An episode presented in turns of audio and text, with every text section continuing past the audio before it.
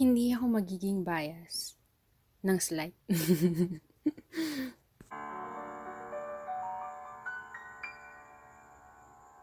Hello there, and welcome to the Bucket List Podcast.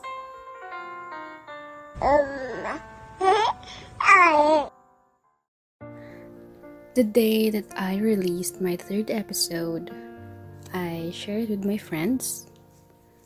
One of them is this special girl. Right after mapakinggan ni Jella, she then asked me something that concerns her boyfriend. Since she didn't write me a letter and discuss it with me personally, ako na lang mag-introduce sa kanya. So, this girl, Jella, she's 24, and so is her boyfriend. She's currently working in a construction industry with me. Yun, since nakadorm siya, uh, weekly lang siya umuwi sa kanila. So, not every day nakikita sila ng boyfriend niya. And I am sure, hindi rin naman weekly. Kasi, uh, busy yung boyfriend niya on studies and work and extra curricular friend activities. so, gaano nga ba dapat kadalas nakikita ang magjowa? Kapag free time or dapat ba weekly or everyday?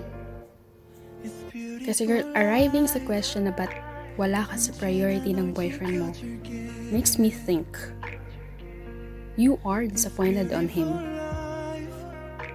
Pero yung disappointment mo, it didn't come from a single event lang. I'm sure nag-build up yan and napuno ka na. Kaya nasabi mo wala ka sa priority niya.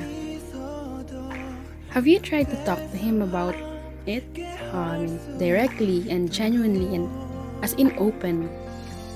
Yung lahat ng emotions mo or nararamdaman mo is inopen mo sa kanya.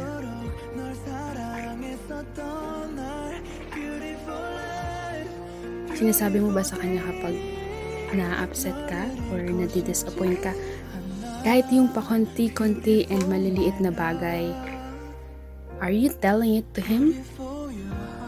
So there's a very thin line between uh, insensitive person and someone who doesn't give a fuck on everything. Yung mga maliliit na bagay na nakaka-disappoint sa'yo, maybe hindi naman niya sinasadya or wala siyang intention na masaktan ka. You know, one key to a working relationship is communication. Discuss everything. Huwag ka mag-ipon ng sama ng loob. Kahit gaano kaliit yan, let it out. Pera, memories, and learning lang dapat yung iniipon natin. However, if your answer is no, that if you are open to him always and every time, even on a single thing that upsets you, pero wala pa rin siyang ginagawa, or paulit-ulit na lang yung salitang, babawi ako, babawi ako, or sorry, babawi ako next time. Siguro, ano, mag-isip-isip ka na. Do you really love this person? Are you happy with him? Contented with what that person can give you? With who you are when you're with him? Or you're just afraid na mag-let go ng na-build up mo memories with him. You're afraid to start over again. Or you're just afraid that no one will love and take care of you like he do. Does he? Can he really take care of you?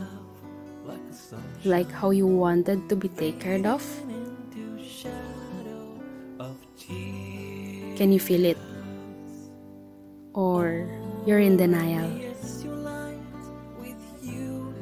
Baka kaya wala ka sa priority ng boyfriend mo.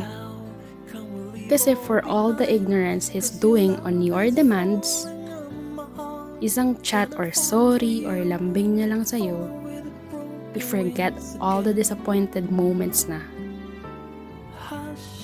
Girl, the fact na na-utter mo yung words na bakit wala ka sa priority ng boyfriend mo, maybe it's about time to accept that you're not important to him just as how he is important to you. You will always go back to that question. Bakit wala ako sa priority ng boyfriend ko? Maybe because that's not your place. Life has so much to offer. Okay? Don't settle for less. Stop giving energy on something or someone who doesn't want to be part of your future or someone who's not working to be part of your life.